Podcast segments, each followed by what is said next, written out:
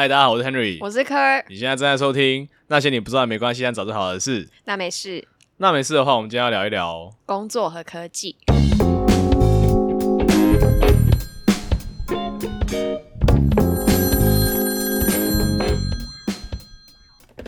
这个主题，听起来就是贯穿了我们整个 podcast 的一个主题呢。我觉得它特别在工作上有影响吧，就是我们之前提到的几个不同的主题，比较像是你怎么用这个科技去改善别人的问题，但是我们今天的主题比较像是你怎么用科技来解决你公司里面的一些问题，或者你要如何去改善你工作的时候一些。嗯，你想要做的更好的地方，那其实中观历史上来看的话，人类就一直在工作嘛。从可能以前的农业社会到我们之后慢慢出现啊一些工厂，比较是制造业多一点，然后在之后的话，就会是一些所谓的 information worker，就是资讯性的工作。那我觉得现在的工作就呃大分类的话，就是蓝领跟白领嘛，就一个是比较身体力行的，你要去可能当值啊，你是服务业之类的，然后再来就是资讯上。可能是啊一些做 product 的，或者是一些做做 surfaces 的。虽然工作可以分成这两大类，但其实你有没有听过一个东西叫狗屁工作？狗屁，对对，bullshit job，没错，bullshit job。那其实呢，他是一位人类学家在几年前去提出的一个理论。他是大卫格雷伯，很不幸的，他在几年前其实已经过世了。但是他发表了很多我觉得跟人类每天工作或者每天生活有影响力的一些人类学的理论啦。那狗屁工作是其中一个。它里面提到呢，其实全世界有大概百分之四十的工作是没有意义的。嗯哼。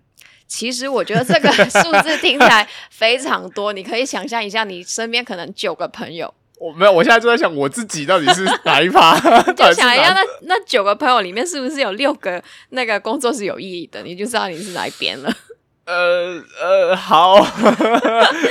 那为什么他会这样讲呢？是因为他慢慢发现到很多工作其实有你跟没有你也没有差，因为你在那个公司里面你做的东西根本就对那个企业没有贡献，你只是坐在那边拿薪水而已。我自己觉得这个现象在特别是资讯相关的工作里面其实很常出现。毕竟你要衡量那个人有没有上班，就是他有没有坐在办公室。但是如果你是做可能服务类啊，或者你要当值之类的，你还是要在那边出现嘛，你还是要有动作要完成。但是很多时候坐在办公室的人，他就只是在那边出现，老板就觉得你已经有在执行你在上班这件东西。讲的通俗一点，就是薪水小偷啦。没错，没 错，就是有你没有你都没差，大家就坐在那边混混饭吃，当薪水小偷而已。我自己在职场中就两三年以来。就有一个算是一个小心得嘛，是一个以前在开始工作之前没有想过的事情，就是大家会觉得有些同事，就像刚刚讲的，就是有你没有你没差，就是薪水小偷，或是我都不知道那个同事在做什么事情，这样。然后对，就是很多人会觉得说，那为什么要有这个每个同事在？就我之前有这么一个疑问，然后我问过我那个职场前辈，然后那个职场前辈就那种看透人生、看透江湖琐事之后，告诉我说。那个 Henry，你要记得，这个世界上是人人有功练的时代。就是你要是每个人都做得很好，每个人都非常有产出，那这个世界上就没有那么多工作，没有那么多工作的情况下，就没有那么多人可以养得起自己的家庭。嗯，所以你从一个人类整体的福祉来看的话，这些不是很有产出或者他效率很低下的同事，其实有这些人，是这正是因为这些人的出现，才能让我们的社会经济这么蓬勃发展。我有听到整个就是。哦，竟然是打 混，对啊，打混可以那个拯救世界那种感觉，但就 就这虽然不是说就大家都在打混，或者是就是鼓励大家打混，但是我只是觉得这个这个看法很有趣，就是要是大家都很有这么 productive 的话，那就。这个世界上都没有那么多工作了。其实我也有相类似的经验，就是以前觉得有某个同事，为什么他一直都没有在做事？明明我有一个要求，我跟他讲，是我认为他的分内事，但他还是不做。然后我就会告诉自己说，是不是因为他可能家里很有钱，所以公司一定要请他？或者说他是不是跟某些大企业、我们的客户是有点关系的，所以企业还是要聘请他之类的？就是我会，我会很自然而然帮他想一个借口，为什么他要在这边？但是。到就是工作到现在，我就觉得说，其实我不用为他着想，对啊，就是他没有在工作而已，他就是懒嘛。我我我为他想太多了。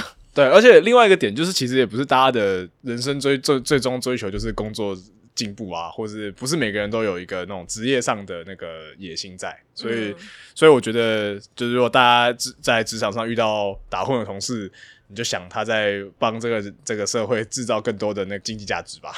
其实，在不同的领域上面，我们也有看到对狗屁工作的一个解释。那不知道 Henry 有没有听过？我们其实世界上呢是有西方管理学的三大定律。那其中一个呢，我相信大家都有听过，就是有名的墨菲定律，就是有机会发生的事情就会发生。例如说，你很不希望明天你要打球的时候会下雨，但它偏偏就是会下雨，为什么？因为它有机会的事情就会发生。听起来是废话，但我觉得它可以警惕大家很多事情，说你没有准备好第二个计划的时候，还是会发生。那另外两个呢，就比较少人听过，但是我觉得跟今天的主题很息息相关。第一个呢，就是有名的铂金森定。律，他讲的呢，就是一个不称职的高层，如果他要把自己的工作做好的话，他要怎么选择？那第一个呢，就是把他自己的位置让给一个很棒的人；第二个呢，就是他让一个很棒的人去帮自己，就是他聘请一个比较好的下属；然后第三个呢，就是他可以请两个没有那么棒的下属，但还是可以帮自己去工作。那可想而知，如果他是一个不是很好的高层的话，他会选哪一个？不是很好，他他一定不会选一个很好的人嘛，不然他就没有饭碗了。没错，所以他应该会想办法要选一个稍微烂的两个人这样。没错，没错。所以到最后的结果呢，就会变成这一家公司里面有非常多不好的下属，跟非常多不好的上司。所以这就导致一家公司里面会膨胀，而且它的效能非常的低，冗员就会很多。没错，那当然它里面还是有一些我觉得是漏洞，但是我觉得它很简单的解释了为什么一些不好的人会让不好的人变多。嗯，就是一个近朱者赤，近墨 对对对，没错没错，近朱者赤，近墨者黑的概念，翻不了中文。好，那另外一个呢，就是。呃，所谓的彼得定律或者彼得原理，对，这我有听过，Peter's Principle。没错，他讲的呢，就是如果一个员工他在他本来的工作里面表现的出色的话，他就会被升职嘛。嗯。但是这不代表他在之后的工作里面可以做的出色，因为他原本的岗位所需要的一些技能，跟他所晋升之后所需要的技能不一定一样。没错。例如说，一个一个很棒的厨师，好了，他做饭非常好吃，但是如果你要他去领导一家。家餐厅，他要做可能餐厅的买卖，他要设计 menu，他要去啊买食材，然后跟客户沟通之类的，他不一定做得好，所以到最后呢，就会变成每一个职位都会被一个不能胜任。那个工作的一个员工去占据，嗯，这件事情，呃，我觉得不是肯定的啦，就是也有可能他刚好就是天纵英明，他又能带兵打仗，又能指挥将领，对吧？但是这个 Peter's Principle 我之前听过，就是去解释为什么那么多人觉得自己老板很废，没错，对，就是啊，他做成这样都能上那个位置啊，对对对，但有可能呢，有这么个可能，就是其实你那个很废的老板，他在十年前也是战功彪炳的超强销售。他超级会卖的，他只不过是很不会管人而已啊。那组织里面，你一个战功彪炳的 sales，你要奖励他嘛？我或者是他战功，他就是连续五年都销售冠军，你不升他升谁？对吧？你只能升他。但是他销售冠军跟他是不是个好管理阶层是没有直接关系的，他可能是，可能不是，所以就会导致。很多其实他本来很会带兵打仗，但是你把他拉到做军师，让他运筹帷幄，他反而不会。那你一个企业或一个组织又没有办法再说，哎，那你回去带兵打仗吧，他会觉得哦，我，后来我就要走了嘛。所以就会形成一个僵局在那边。所以其实你可以发现，在一家公司里面会遇到非常多不同的问题。那纵观历史上呢，其实科技一直都在改善人们的一些工作模式，或者针对工作里面的一些痛点去做改善。嗯，那其实，在历史上我们可以看到一个现象，是从工业一点零到所谓工业五点零这样的状况。那其实，在工业一点零，我们的注重的点在于。工业革命就是以前十八世纪之后，大家开始找工作，然后大家那个生产力想要提升，大家的那个购买能力相对于之前战争的时候提升了很多，大家比较不用每天去烦恼怎么去打战，反而是可以再看看自己怎么生活了。那那个时候呢，也发明了所谓蒸汽的动力去代替了人力。那之后呢，到了二十世纪初，就发现了所谓电力的产生，所以大家有很多不同的制造商就可以做一个批量的生产。让效能更加提升了。所以你看到在一开始工作的模式呢，科技很注重于怎么让那个产量去提升，人类不能做到的事情，让科技去做。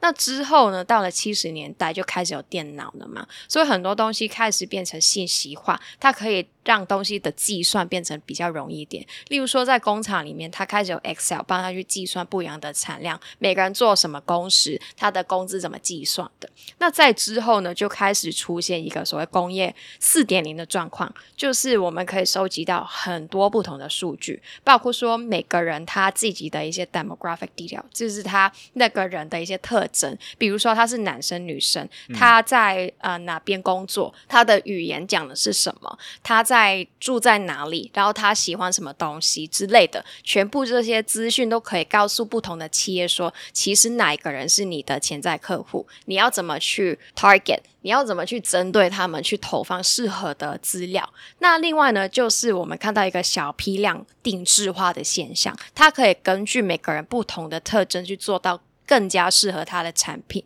例如说，特别在可能是球鞋上面有不同的设计，比起以前原本球鞋只是单单让你去走路走的比较舒服，现在很多可能是 Jordan 啊，或者一些篮球鞋，其他不同的品牌其实除了在功能性上面会提升之外，还有很多其实是品牌的设计，或者是一些根据不同人的口味去做改变的，也有不同的可能季度有出现不同的产品，所以其实可以看到，我们刚刚讲到从工业一点。零在工业革命之前，然后一路到一点零、二点三零、四点零这段期间，其实都是在讲说人类的某一种力量大幅的提升，没错，而能够让大家做到一些以前做不到的事情。比如说在工业革命之前，那大家都是用人力嘛。那一点零出现蒸汽机之后，我们就用动力，我们用热力的方式去去推动我们人类的产能，那就达到了一个以前一个人做一辈子都做不到的那个生产量。然后之后就有电力，电力呢就是一个再进步一点的蒸汽动力。再来就到了电脑，电脑就是用电力驱动的算力，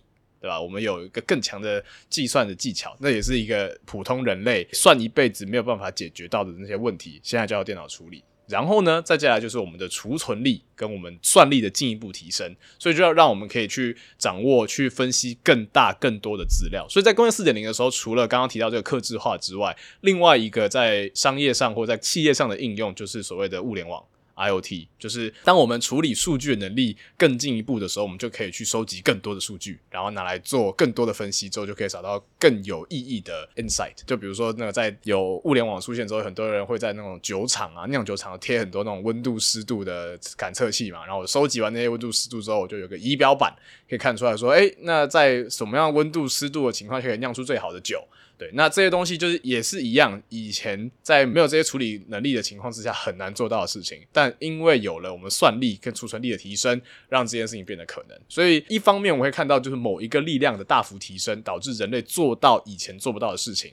那同时呢，也会出现一个问题，就是人类做得到以前做不到的事情，同时也会遇到以前没有或是不需要克服的问题出现。那这些问题呢？大家可以回想一下，大家在那个 COVID 之前，大家都在讲什么？我觉得最重要一点就是所谓自动化，有哪个东西会被取代？有很多文章是说，哎，其实 AI 现在很厉害咯。你要想象一下，自己在十年内，你的工作会不会被什么东西取代？你要学什么新的技能？有哪一个职业会消失？有哪一个职业会产生？在近十年内，其实我们看到很多这样的内容。然后再加上呢，我们也可以回想一下。当 COVID 刚开始的时候，我没有什么很大的改变？就所谓 work from home 嘛，大家回到自己家里去工作，去维系一个所谓的社交的一个距离。那当每个人都在家里去工作的时候，我们会发现什么事情？就是一个所谓 “soon 疲劳、”（soon fatigue 的一个状况。有很多在资讯工作的人们帮。当他们不见了，每天日常所习惯的面对面的沟通，变成在家里所用的很多不同的工具，例如说 Zoom，例如说 Teams，例如说 Slack，啊，Chat、WhatsApp 之类的，全部都是在线上的状况之下去维持以前跟人与人之间所谓的企业里面的沟通。那 Zoom 疲劳，就是因为他每天都对着一个会议的工具。一直开着自己的 camera 跟别人去沟通，他会出现一个疲劳的状况。你会发现，你坐在自己的桌子里面八小时之后，你觉得比以前累很多倍，可能时间缩短了，然后你也减少你通勤的时间，但是你就是觉得自己身体很累。那为什么会出现这样的状况呢？在呃那个心理学跟呃，社会学里面其实提出了我觉得几个很有趣的理论。那第一个呢，是因为你在开视讯会议的时候，你会一直盯着自己的脸。为什么呢？因为其实很多时候在家里的话，你会把自己 camera 啊，就是开了你自己的 camera 嘛，然后你会很害怕说有什么东西是你开了 camera 之后。别人不应该看到，但是他会看到的，所以你很自然而然就会一直盯着自己的脸，看看说有没有什么奇怪的事情发生。那这样的状态呢，就会变成说你要一直检视自己，你会无形之中产生了一种压力。那我觉得这不是每个人都适用啊，毕竟有些状况是有些人不用开 camera，或者你根本不 care 自己在别人眼中是看什么样子，或者你就觉得自己长得很帅，对之类的啦。所以可能盯着自己。呃，那个压力会减少之类的，但是这是其中一个状况。相比相比于之前的一个面对面的沟通，我觉得这是其中一个原因。然后再来的话，就是比较直观的原因了，就是你要一直坐着，你什么地方都去不了。相比以前，可能在公司里面，你午餐的时候还是下去可以走走啊，或者你可以去买一些什么东西啊，煮个饭之类的。然后你还是可以去 pantry 跟别人聊两句话，不是说大家去偷懒，但是人跟人之间的沟通，很多时候是。这种 small talk 小的一些沟通去产生的，所以你把这些东西直接完全斩断之后，你就自己一个人待在家里。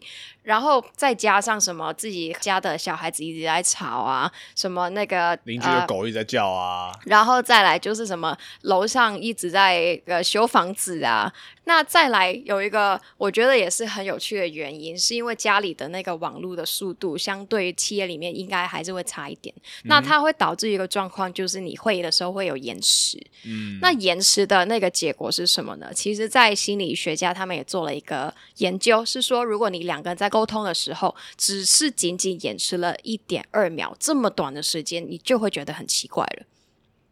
嗯，就想讲，你会一直在猜想说，是不是我讲了什么奇怪的话，或者大家是不是听不到我讲话？然后再来就是你要一直想自己有没有 unmute。你有没有 mute？然后你要什么 share screen？你要呃分享你的屏幕的时候，你有没有按对？你的声音有没有出来之类的？很多东西是你面对面沟通的时候你不用注意，但是现在你的脑力的负荷就来了，所以大家会出现一个所谓 super fatigue 的状况。这件事情其实就是之前有一阵子很多人在讲 hybrid work 或是在家工作这件事情，其实增加了大家所谓的 cognitive overload 认知负荷这件事情。那就是以前大家如果面对面工作的时候比较少会。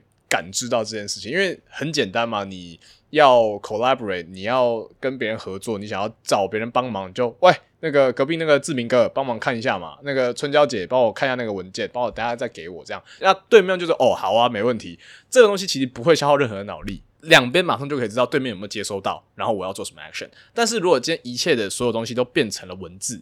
全部东西都要透过 email 或是永无止境的 CC，或是永无止境的来自各个地方不同的 message，其实就无形中会造成大家的那个认知疲劳。而且还有一点就是，大家开始在家工作之后，你使用的软体超级多的。因为我的客户可能是用微信啊，我的香港客户可能是用 WhatsApp，但我台湾客户是用 Line，所以我永远都要去确保。我的是不是所有的 channel 上面都有看完所有的讯息？如果没有的话，我就会紧张，说会不会漏掉什么东西？所以这也是一样，在你的脑力中，你你要多考虑一个呃以前不需要考虑的一个因子。那这件事情就当然会造成大家的疲劳在嘛？对啊。那对企业来讲的话，这个现象就是一个所谓的数字负债，因为你一家企业要。管理的不同的通讯软体，或者其他不同的工作相关的软体，就会变成每个人去处理的数字化实在太多了，变成他没有时间去处理他自己本来要处理的工作。那例如说，大家应该有经验，就是一个销售的那个最主要的目的就是要卖东西嘛，它最重要就是要跑到业绩。那你要跑到业绩的话呢，你要做三个步骤。第一个步骤就是你要找到那个客户。再来就是你要跟他开会，你要跟他解释为什么这个东西很适合你。最后呢，就是你要把这个东西卖给他。那这三个步骤呢，其实就牵涉到很多不同的工具。第一个，你要怎么找到他？可能你要用 LinkedIn 啊，你要 email 他，你要。呃，可能先 draft 一个什么 message，然后再来，现在就是很多不同的行销工具，它会 track 到那个人有没有开到这个电邮，那个东西要怎么传给他之类的。这边你要学到很多新的东西了。再来，你要跟他开会的时候，你要用 Zoom，可能是那个客户是呃用跟你。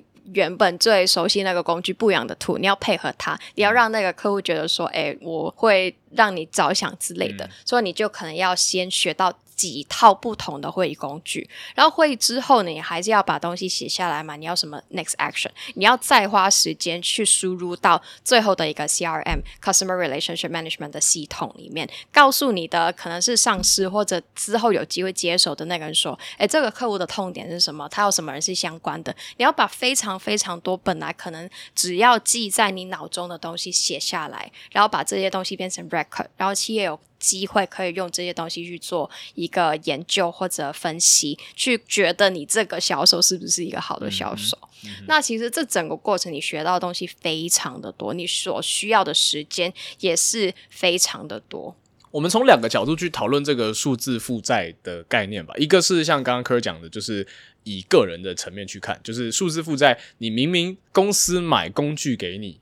公司去投资很多的钱去买这些生产力工具，理论上应该是要帮每一个同事让他的工作简单一点，对吧？他因为我有一些数字化的工具，我可以不需要再用手抄啊，怎么之类的。但反而是过多的工具让大家去觉得说，哦，每个都要学啊，我要是没有学的话，就做不好我的工作，所以你就变相的造成大家的负担。这个是从个人的角度。那但同时呢，你从企业角度来看，企业假设你从一个新创公司，可能大家都是。偶尔志明，偶尔春娇帮我解决。但你从一个初创公司变成一个企业，可能两三百人的规模，你怎么样都需要有一个定制化、制式化的标准，去告诉大家说怎么样完成一个工作。那这个时候就很容易造成说有一些特定的一些步骤要大家列出来，有一些有一些原本不需要，但是我为了要让大家都有去跟循某一个习惯去做一些事情，然后我可能作为企业主。我要去知道两我下面的两三百个人他们状态怎么样，我要去做 evaluation，我要知道每个客户的状态是怎么样，所以就会需要同事们去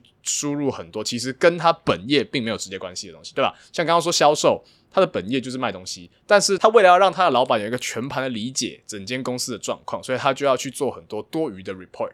也不能说多余，因为你作为一个老板，你需要知道。但是你作为 sales，你作为那个销售同事他自己，他其实做了很多，他花了很多功夫在一些他跟他的成功并没有直接相关的东西。那这个就是所谓的数据负债。我觉得有些时候不是直接相关，而是因为其实现在如果你只给他一个销售一个目标，就是你要跑到销售目的，其实他也很难去想说他要怎么做。所以很多时候企业就会多加几个不同的所谓 matrix，让他有方向去追寻。是，例如说你是销售的话，他会除了你的业绩，还会说你跟客户可能见面的次数，你跟客户见了多少次，你跟他电邮来往有多少次之类的。那他要用不同旁敲侧击的方式让让你觉得你有东西可以去追寻，那但是这边的问题就会出现说，那个 matrix 是不是最能反映那个人的能力的？或者有没有有些状况是有些员工会 stuff 这些 matrix，就是他。呃，只是如果你单单是算次数的话，他就多传几次啊。他可能第一个呃传完之后，然后再 spam 那个客户，其实会造成反效果。但是这是一个企业要如何衡量一个人在公司里面的一个表现？我觉得现在是越来越多这样的数字化、一个概念化的状况。那这个话题我们觉得下次也可以再说。就是现在要针对这个问题，我们这几年会看到一个所谓叫 OKR 的标准，就是你如何。帮每一个人，他每天所做的工作联系到公司本身的一个 mission and vision 去。那我觉得这个我们下次可以再开一集来讲。但是我们今天会发现的状况就是，呃，虽然我们每家公司会多了很多不同的科技，去为了让员工在公司里面，他可以是那个协作比较容易啊，创意可以提升啊，他可以更容易得到资讯，但相对来讲，还是会带来很多不同的问题。就是刚刚我们讲到说，每一个阶段都会有一个。工具让你能做到你以前做不到的事情，但同时你也要考虑到一些以前不需要考虑的问题。没错，那现在很多人就会有提出一个所谓安静离职的状况，因为你下班之后还是有人会找你，那你就想说啊，那我就。不想要听到老板在下班之后烦我啊，他就会不是真正离职哦，只是安静离职。他在六点之后就不回你讯息了，或者他在公司里面，他还是只做自己所需要的东西。去，我觉得有点是安静的抗议这个现在这个制度啦。呃，我觉得有有人会把安静离职跟躺平就是挂等号，我觉得倒也不尽然，就是你还是做好你分内工作，你该做的你还是会做好，只你只是不积极的去争取一些做。做一些超出你本分的事情，那这个这件事情对于企业主来讲就是一个挑战嘛，因为大家当然都希望每个员工都 over perform 嘛，都希望每个人拿出一百二十趴的力量来帮自己的公司成长更多。那如果一间公司大家都是只用六十分的态度在做这件事情的话，那其实对于企业主本身，它的产能其实是会达不到他希望的效果的。对，这是一个因为资讯庞大、因为数字负债的产生而造成的另外一个大家没有想过的一件事情。那如果现在是这样子的状况之下呢？我们发现现在有出现一个所谓工业五点零的状况了，就是所谓的人机协作 co-pilot。相对于之前讲很多的所谓 autopilot 或者 automation，把人的工作拿走，让它变成。呃，科技帮它取代的某些工作，现在是科技跟你一起走，跟你一起驾驶那个企业的飞机的概念。嗯，对，所以呃，我们这个频道其实讲了超级多次生成式 AI，或者超级多次所谓的 large language model 大型语言模型。那所以我们看到，当然大型语言模型这件事情在。这个目前的市场上就是蓬勃发展嘛，各式各样的 use case 都有。当我们看到一些大型的公司啊，比如说 Google，比如说微软，这个可能大家工作上最常使用到就是这两家的产品嘛，要么是 Google Workspace，要么是啊 Microsoft 的 Microsoft 三六五，对吧？那这两家公司其实都有在做，把大型语言模型的力量摆在他们的生产力工具上，那就是某种程度上希望解决刚刚所提到的那些问题。微软的话，他们叫做 Microsoft 三六五 Copilot。那如果是 Google 的话，他们叫做 Google Duet AI。对，那你可以看到从名字就可以很明显的看出他们两个的定位嘛。Co-pilot 叫做 Co-pilot，就是它的副驾的意思嘛。那 Duet 就是你的一个搭档。你们是跳双人舞，一起唱歌，对对对，你们是一个拍档，所以他是你的另外一个好朋友这样子。所以你会看到这两个世界上最大的生产力工具的厂商都在做一件事情，就是希望透过大型语言模型，透过 AI 的力量，可以帮助大家，可以拯救大家从这个资讯深渊中解放出来，可以帮助大家减少大家的数据负债。很多时候就是我透过这些 AI 去理解你的商业状况，你的。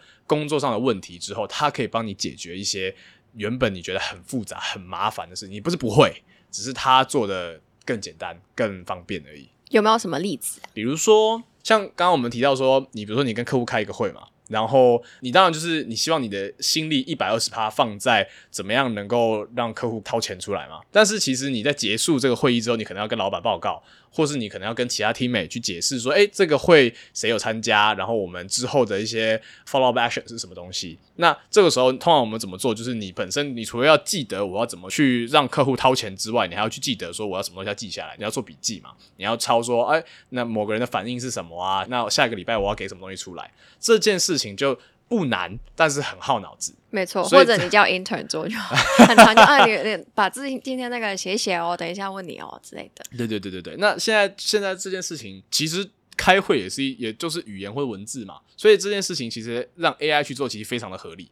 AI 它只要能够听得懂。它只要能够有那个能力把你们的语言转换成文字之后，它其实做同整的力量超级强大的，对吧？ChatGPT 做同整非常的厉害，所以你把这个东西两个结合在一起，你的开会工具跟你的大群语言模型结合在一起，它就可以变成你的参加这个会议的小助手，它每次都可以帮助你同整出一个非常准确的会议记录，那你就不用自己去记了，你也不用再多请一个 intern 来说你帮我做，你甚至不需要。再去找时间约那个 intern 问他这个状况，你就随时把你 AI 叫出来，然后问他说这个会发生什么事情。你可以用个对话的方式跟他连接，这个会开了什么啊？呃，我们有没有没解决的事情啊？我讲那个笑话有没有中啊？这些都可以问，这些都可以问。所以我觉得这就是在刚刚讲提到嘛，人机合作，就我们不再是把东西交给 AI 做，而是我们希望。透过 AI 的力量，能够让我们的工作可以做得更好，然后更简单、更不费脑子。那刚刚提到那个会议的例子呢，我觉得除了那个嗯 Copilot 之外，其实还是有其他的不同的科技去配合。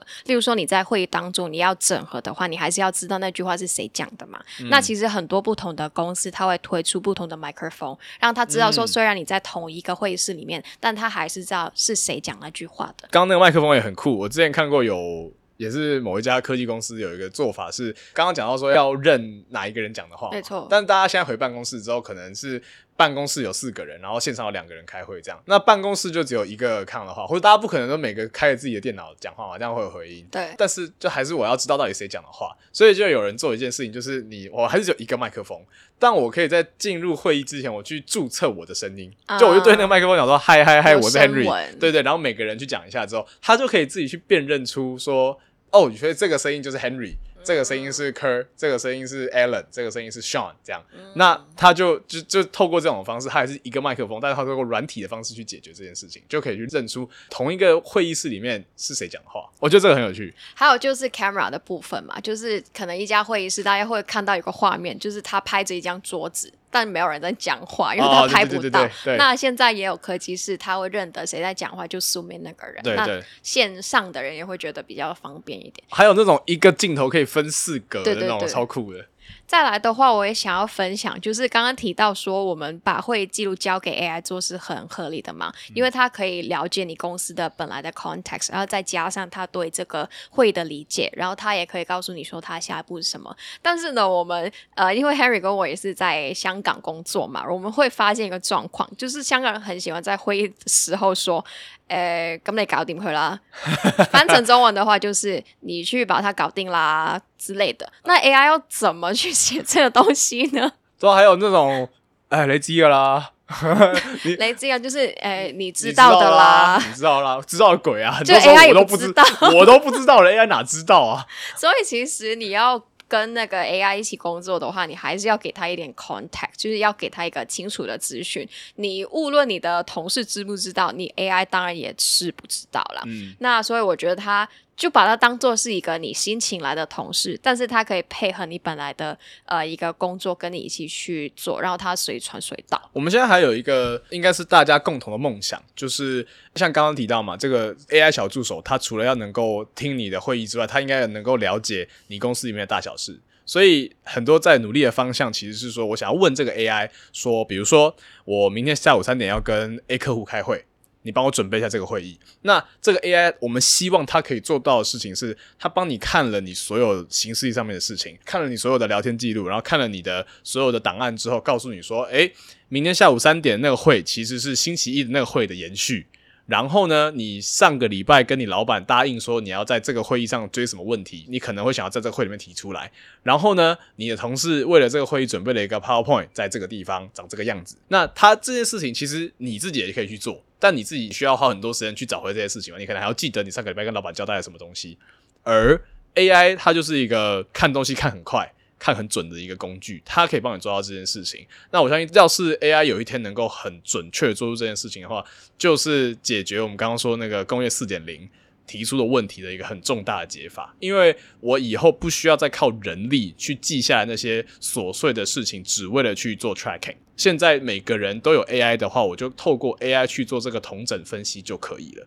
所以我觉得这个是希望啦，工业五点零可以带给我们的一个愿景吧。那 Harry，你觉得工业五点零已经出现了吗？或者你觉得企业跟个人有准备好迎接这个工业五点零的状况了吗？我觉得分两个点，就是一个是人类准备好了没，一个是这个科技准备好了没。那我觉得两个点都是都还没，就是现在的 AI，我刚刚说嘛，这个希望 AI 能够做到的事情就只是希望而已，而且它还要还要够准确，可能现在已经做得到了，只是没有那么准确。对，那所以在这个科技上，其实我觉得还没有到，就大家常常会提到那个说啊，会不会有一天 AI 统治人类啊，或是 AI 代替我的工作？太远了。对，我觉得这件事情还非常的远。那同时，人类其实我觉得也还没有完全能够接受或是理解这个东西要怎么使用。所以，因为我毕竟在相关产业工作，然后我目前对遇到的客户，很多人都是对于 AI 有一个很错误的想象，或者是甚就没有概念。既然有一个很好的工具在，而大家。对它有一些错误的想象，或是有一些没有概念的情况下，你不知道怎么样去正确使用这个工具，那其实还是达不到大家所谓的效果。对，所以我觉得这件事情上，人类还没有准备好的点是，普罗大众还没有真正好好去理解说怎么正确的看待这个科技跟使用这个科技啊。At the same time，那个科技本身也还没有真的能够准确到可以反映回应人类的期待，这样子。我觉得还有另外一个 concern 或者另外一个顾忌的点，就是很多企业觉得说，他要了解你公司的状况的话，你就是要把你公司的资料丢给他吃嘛。他要理解你那个 context 的话，他就先要知道你公司内部很多的资讯。那大家的会关心的点就在于说，我自己企业的东西丢到你家服务器之后，有没有机会其他？家的企业会知道这些东西，那就关于到那个隐私跟治安的问题了。没错，没错，没错。这这也是我说，就是现在人啊、企业啊跟科技，其实大家都还没有准备好，而大家正在开始准备这件事情，所以。听到的观众，要是很有兴趣的话，你也可以想一下。好，那最后的话就是一句话讲完我们今天的内容。生产力工具呢，在我们人类历史上有工作出现的时候就已经存在了。它为了增加人类的能量，做到人类不能做到的事情，再来就是增加创意、提升协作，然后针对不同的企业问题去做出一个提升或者改善。嗯。其实刚刚我漏讲一个东西，生产力工具，大家不要觉得都已经是那种超强科技啊。你说从人类用手挖地，跟发明出那个铁耙。那个也是超级飞跃性的科技进步，对吧？所以我们现在可能会觉得生产力工具或是科技进步一定是软体上，但其实很多时候硬体上的进步也是非常显著而且卓越的。对，就类似像我们刚刚讲的 camera 嘛，就是两个东西要一起配合，才能配合到你现在那个工作场景的一些问题。嗯，没错。那再来就是你觉得这个东西关你屁事？我觉得其实这就很直观了嘛，它影响到你每天的工作，然后对你来讲的话，你会觉得未来的工作。那个专注的点是在哪里？然后你觉得哪一个生产力工具其实是很有潜力的话，我觉得也建议大家可能先学一下，或者真的有机会很有兴趣的话，也可以进入那家企业去工作。毕竟人类工作这个事情暂时是不会改变的嘛。对。那企业还是要请人，他还是会想到自己怎么赚更多的钱，所以我觉得这个东西的需求会一直都存在。嗯哼，不知道大家有多少人听过 prompt engineering 这件事情，就是那个。提示词的工程就是怎么样做出一个好的提词这件事情。那像刚刚科有讲到，就是科技对于你工作上面的改变，其实大家可以发现说，很多你现在觉得很花时间的事情，其实将来都即将会有可能是用透过不同的科技方式去解决。那如果这个科技的方式是生成式 AI 的方式的话，那反而是我自己觉得你要去正确理解你的工作内容的本质是什么。那到时候你可以正确说明给 AI 听。那你要有一个准确的形容去告诉这个 AI 说你要做什么事情，它才能够把那个工作做好。所以大家要去思考的是，就算你现在还没有这个 AI 可以使用，或者就算它还没有 ready，你也要去想，就是有朝一日。要是我能够叫 AI 做我这个工作的时候，我要怎么叙述这件事情？那这个东西就帮助你自己在理性，自己的工作到底是不是一个 bullshit job？之外呢，也是 for 也是为了之后即将到来的科技做准备啊。所以我觉得这个就是很干你屁事哦。就以前大家觉得说你要学怎么跟 Google 讲话，找到你需要的资讯，那现在就是怎么跟 AI 讲说你究竟要想要它帮助你做到什么事情了。没错，没错，没错。好，那我们这一集就差不多录到这边。你还有什么早知道就好的知识吗？或是反过来讲，你是职场老鸟，你希望职场菜鸟们早点知道事情吗？欢迎留言告诉我们哦。那我们现在在 Google Podcast、Apple Podcast、Spotify 跟 YouTube 上面也准时每周三晚上更新哦。那没事，我们今天就聊到这边，拜拜，拜拜。